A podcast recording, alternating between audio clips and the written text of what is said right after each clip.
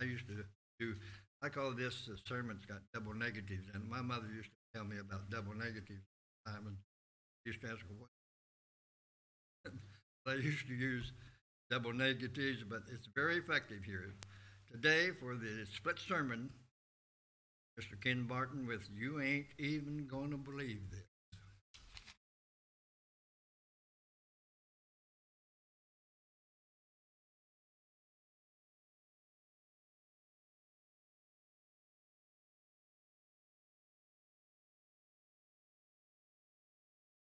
I should already had that done. I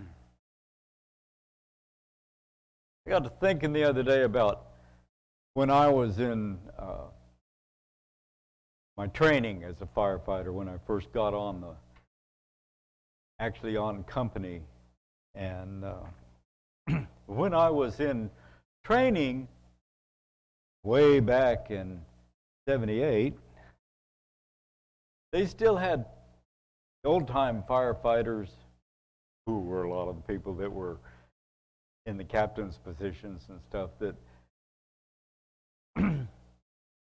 were still somewhat reluctant to use air masks. They just, they just you know, they'd done fine all this time, you know. so the the training instructors were really working at getting it ingrained in us to use them.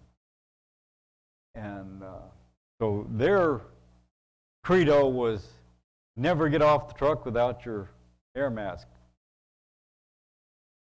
So one of the first, I think the first run that I was on, and it was a it was a fire alarm, which most of the uh, people who've been on more than one fire knew that most if it's an alarm, it's probably a false alarm, you know. But it was a large assignment, and uh, so anyway, I got off the truck with my air mask on, not breathing air, just had it, you know. and uh, noticed other classmates of mine also had their air masks on, but we were the only ones that had our air masks on. So when we got back to the truck, my captain said, uh, Rook, if you need your air mask on, I will let you know.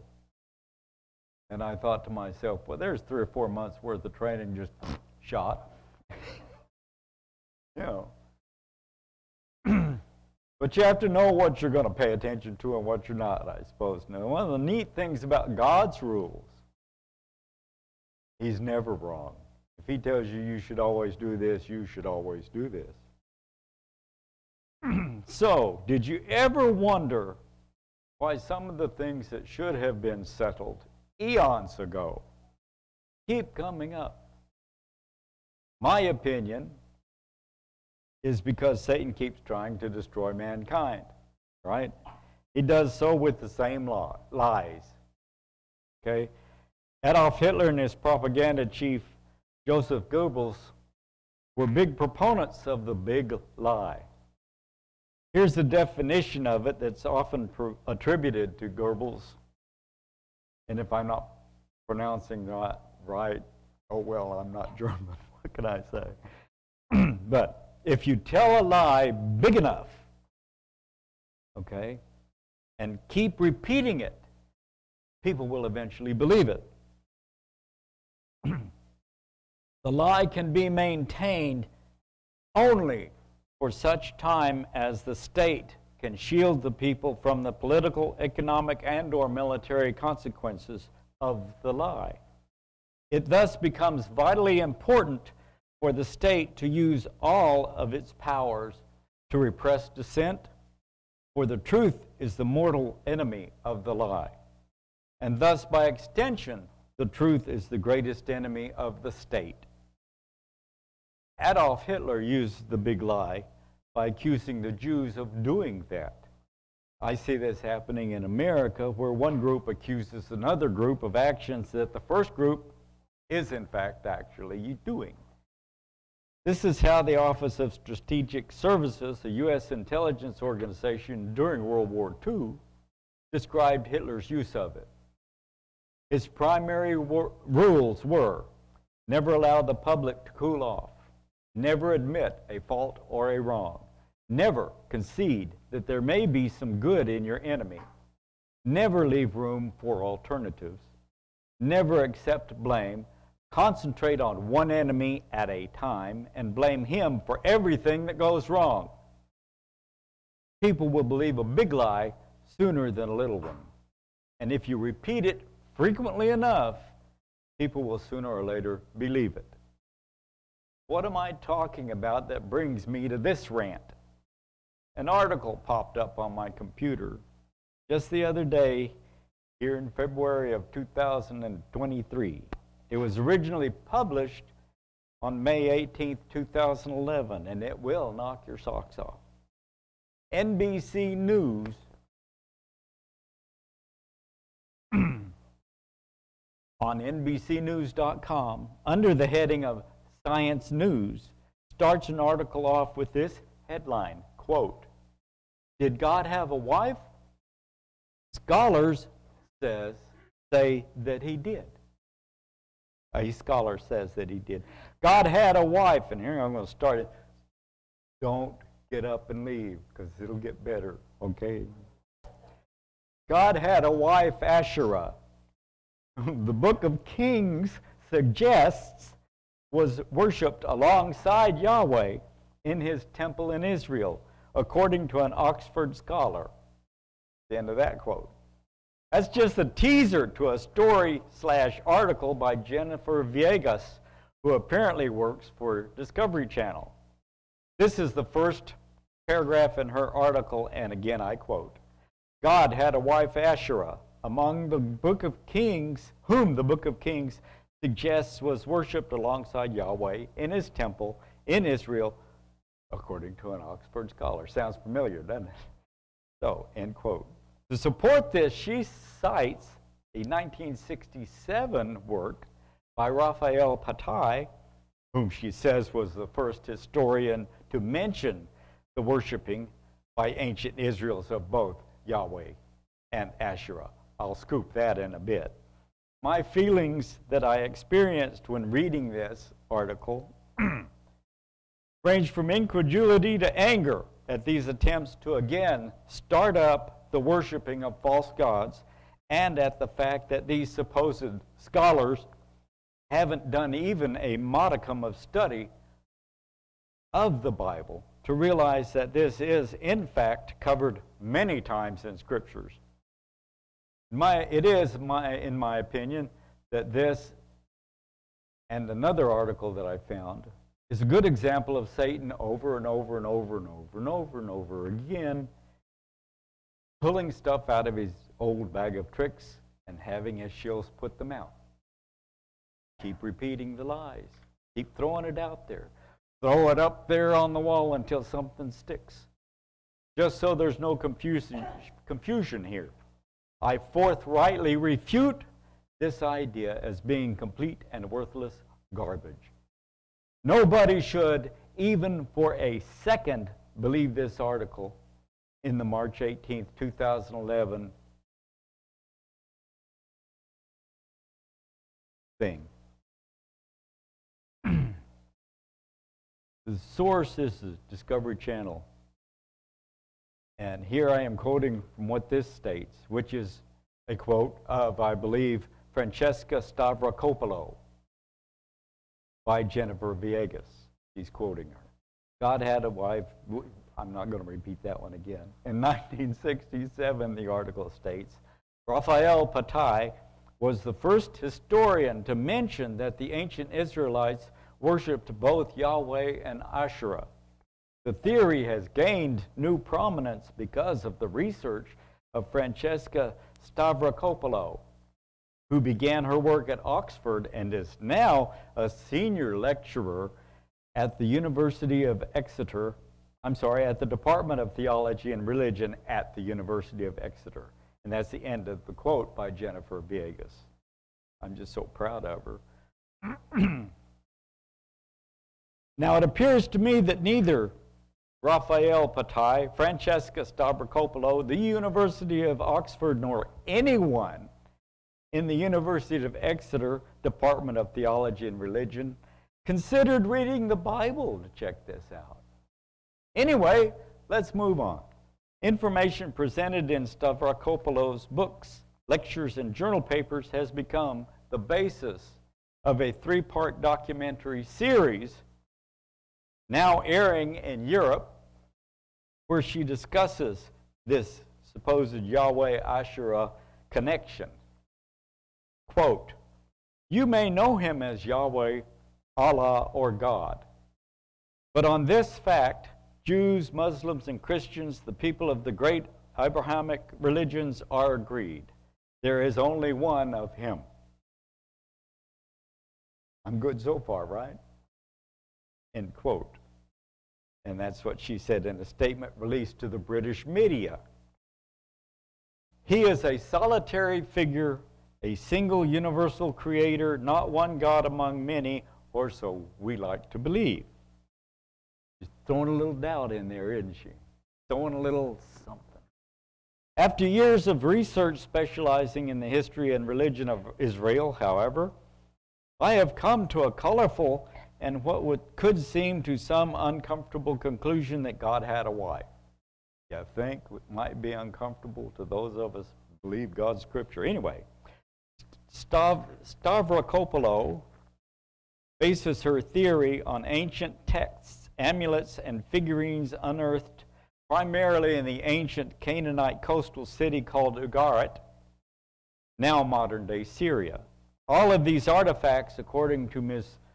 I'm just going to call her Ms. Stav, revealed that Asherah was a powerful utility, uh, fertility goddess. Uh, no.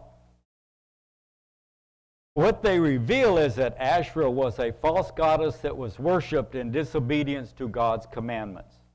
I don't see any evidence that is presented or cited that actually demonstrates that she was anything else.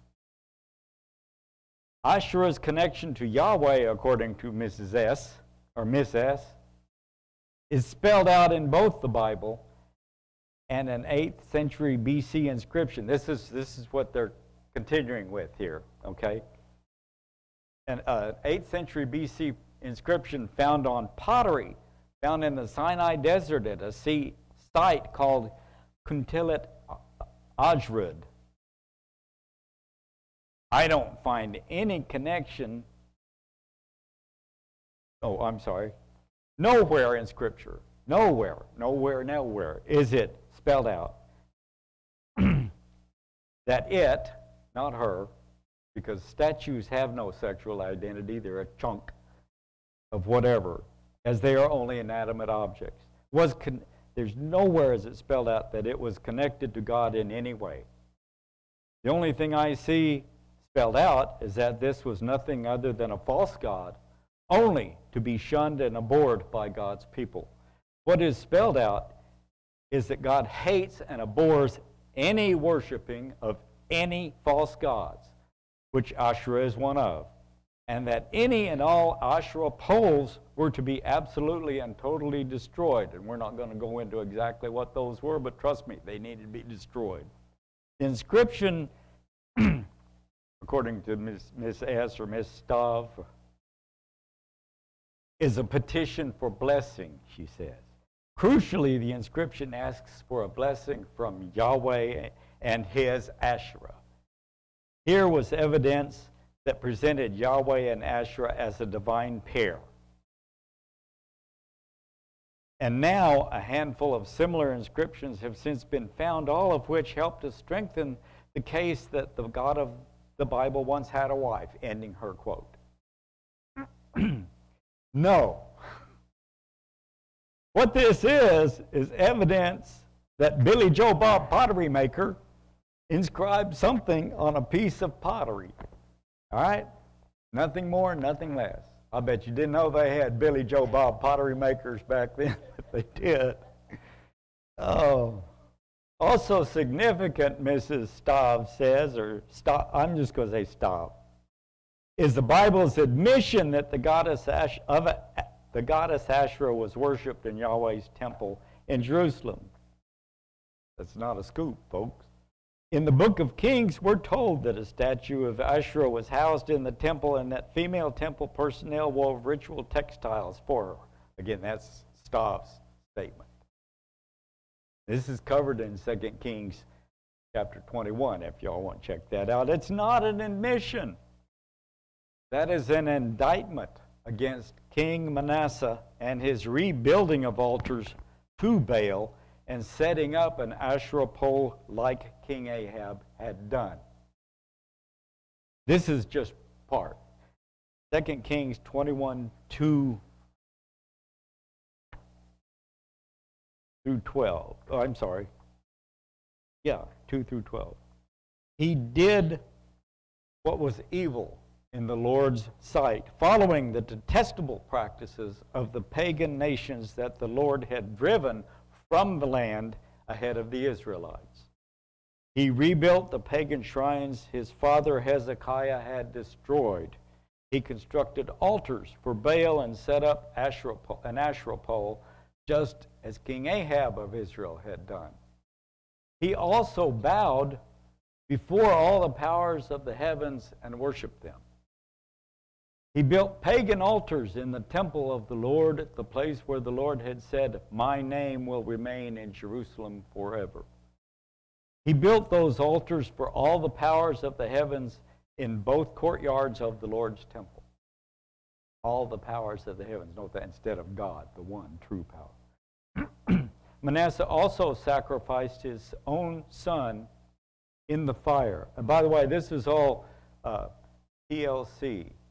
not instead of New King James, but um, I'm sorry.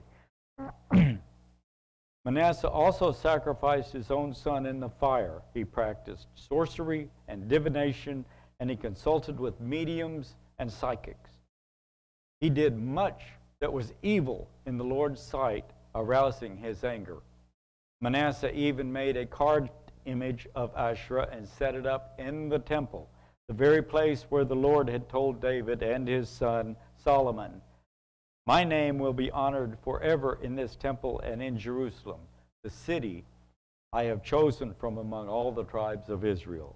If the Israelites will be careful to obey my commands, all the laws my servant Moses gave them, I will not send them into exile and from exile from this land that I gave their ancestors. But the people refused to listen. And Manasseh led them to do even more evil than the pagan nations that the Lord had destroyed when the people of Israel entered the land. Then the Lord said through his servants, the prophets, King Manasseh of Judah has done many detestable things. He is even more wicked than the Amorites who lived in this land before Israel. He has caused the people of Judah to sin with idols. So, this is what the Lord, the God of Israel, says I will bring such disaster on Jerusalem and Judah that the ears of those who hear about it will tingle with horror. J. Edward Wright, president of both the Arizona Center for Judaic Studies and the Albright Institute for Archaeological Research, told Discovery News that he agrees several Hebrew inscriptions mention Yahweh and his Asherah. Asherah was not entirely edited out of the Bible by its male editors. Did they try to make it? This is the same garbage that is used over and over again. We'll, we'll put a little, somebody's trying to cheat you, you know. Satan is the first guy that I know of that tried this with a lady named Eve. Oh, you won't surely die. God just knows that the time you eat this from that tree, you'll be able to be just like Him and know good from evil. They're just trying to keep the good stuff from you. See what I mean? Get angry. Um, Traces of her remain, this idiot says, and based on those traces, archaeological evidence, and references to her in texts from nations bordering Israel and Judah, we can reconstruct her role in the religions of the southern Levant. Asherah, known across the ancient Near East by various other names such as Astarte and Ishtar, was an important deity, one whom was both mighty and nurturing. No, again, it was a false god that wasn't anything but a chunk of whatever they used to make it look like what they thought. Okay? it was just an idol. Not important, not nurturing, not mighty. Many English translations prefer to translate Asherah as sacred tree, Wright said. This seems to be in part driven by a modern desire, clearly inspired by the biblical narratives, to hide Asherah behind a veil once again. Mentions of the goddess Asherah in the Hebrew Bible, Old Testament, are rare and have been heavily edited by the ancient authors who gathered the text together, says Aaron Brody, director of the Bade Museum and an associate professor of Bible and archaeology at the Pacific School of Religion, said Asherah as a tree symbol was even said to have been chopped down and burned outside the temple in acts of certain rulers who were trying to purify the cult, the cult, right? And focus on the worship of a single male God, Yahweh. I'm with him on that. He finally got something right. Yeah, they were chopped down and burned. As God said, get rid of them. the ancient Israelites were polytheists, Brody told Discovery News, with only a small minority worshiping Yahweh alone before the historic events of 586 BC. Yeah, that was the problem. They were polytheists. And God is God. God. And he is a jealous God, right? He didn't want anybody worshiping anybody, anything else.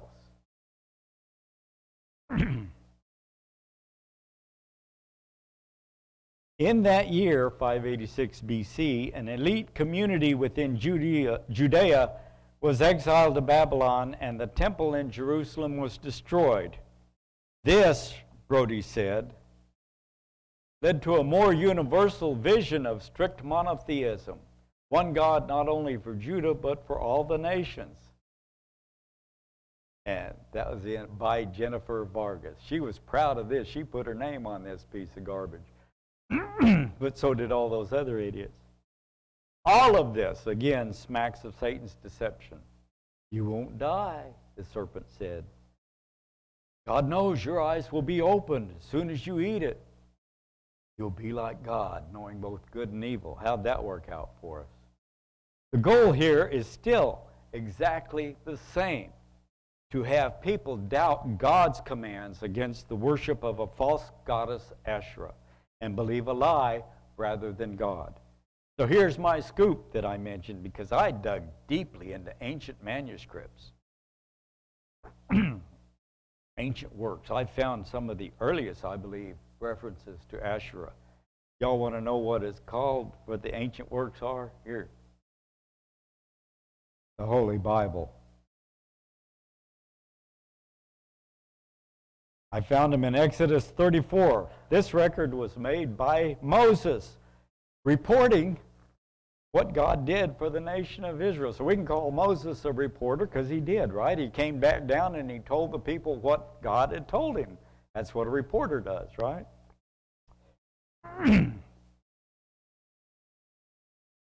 After he freed them from slavery in Egypt and what God expected from them. It takes up shortly after Moses had broken two stone tablets bearing the Ten Commandments that are to be followed. God had personally written these tablets and had given them to him. Here's what the Lord personally told Moses starting at Exodus 34 and going through 14. the Lord replied, Listen, I am making a covenant with you in the presence of all your people. I will perform miracles that have never been performed anywhere in all the earth or in any nation, and all the people around you will see the power of the Lord, the awesome power I will display for you. But listen carefully to everything I command you today. Then I will go ahead of you and drive out the Amorites, Canaanites, Hittites, Perizzites, Hivites, and Jebusites. Be very careful never to make a treaty with the people who live in the land where you are going. If you do, you will follow their evil ways and be trapped. Instead, you must break down their pagan altars, smash their sacred pillars, and cut down their Asherah poles. You must worship no other gods, for the Lord, whose very name is jealous, is a God who is jealous about his relationship with you. I believe that articles like this, and there are other articles, are Satan saying, Don't let those snobby people keep you from learning about and worshiping Asherah. You know, the same lie he used about God not telling the truth. They're just a bunch of misogynists, is another line. Those people, like Christians and Jews, are just trying to keep you from knowing more about God's extended family. God does not have and never has had a wife. How do I know this? Because it's not in God's Word anywhere, period. The Word of God is all we have, and the Word of God is all we need. That's when Moses told the people in Deuteronomy 8, 1 and 2, 1 through 3, I'm sorry. Be careful to obey all the commandments I have given you today. Then you will live and multiply, and you will enter and occupy the land the Lord swore to give your ancestors. I'm just going to insert something here.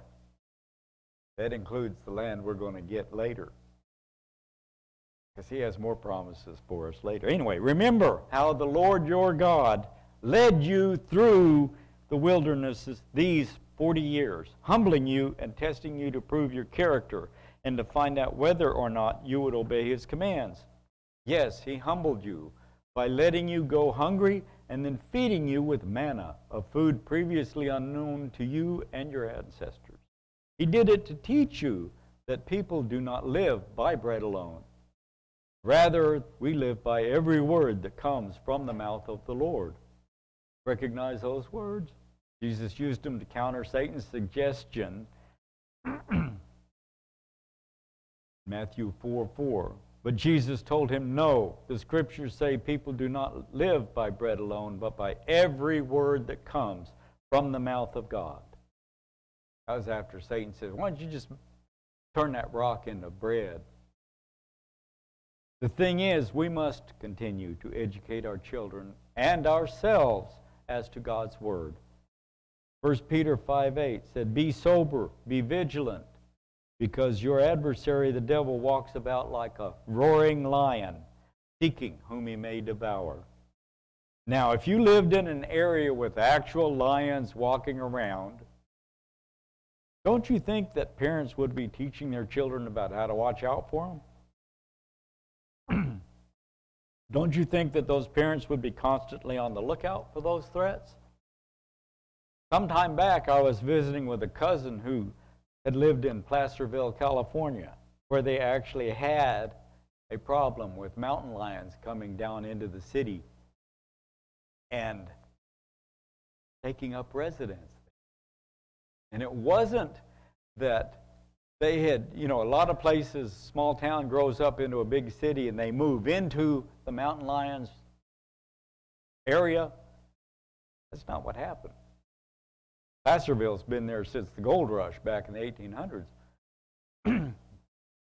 what happened is people started planting flowers and stuff in their in, in flower gardens and stuff in front of their porches and whatever. And deer love those things. They like to eat those plants, right? So they come down out of their place and ate on them. And guess what? Mountain lions like to eat deer. So they followed them down.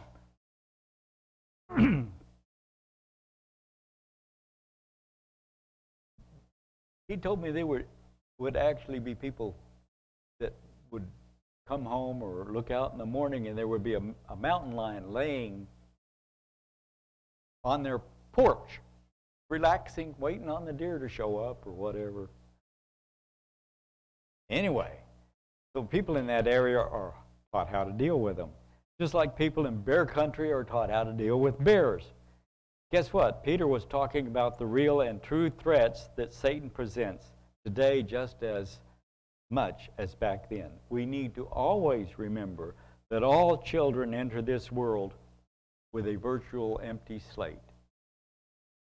If they're not taught about God and His only begotten Son and the cause of Adam and Eve's fall, they'll never know about it. Even worse, the children will very likely hear the same lies from Satan follower, Satan's followers that Adam and Eve heard from Satan. Oh, you'll not surely die. We need to realize this. Ever since the fall, God has been trying to get mankind to turn back to Him, to get us to realize that Satan hates us and wants to destroy us, and to teach us how to protect ourselves against Satan's attacks.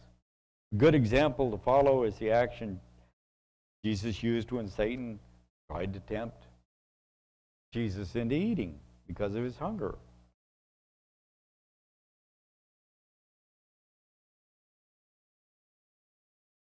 Jesus' answer was no. Scriptures say, man shall not, people do not live by bread alone.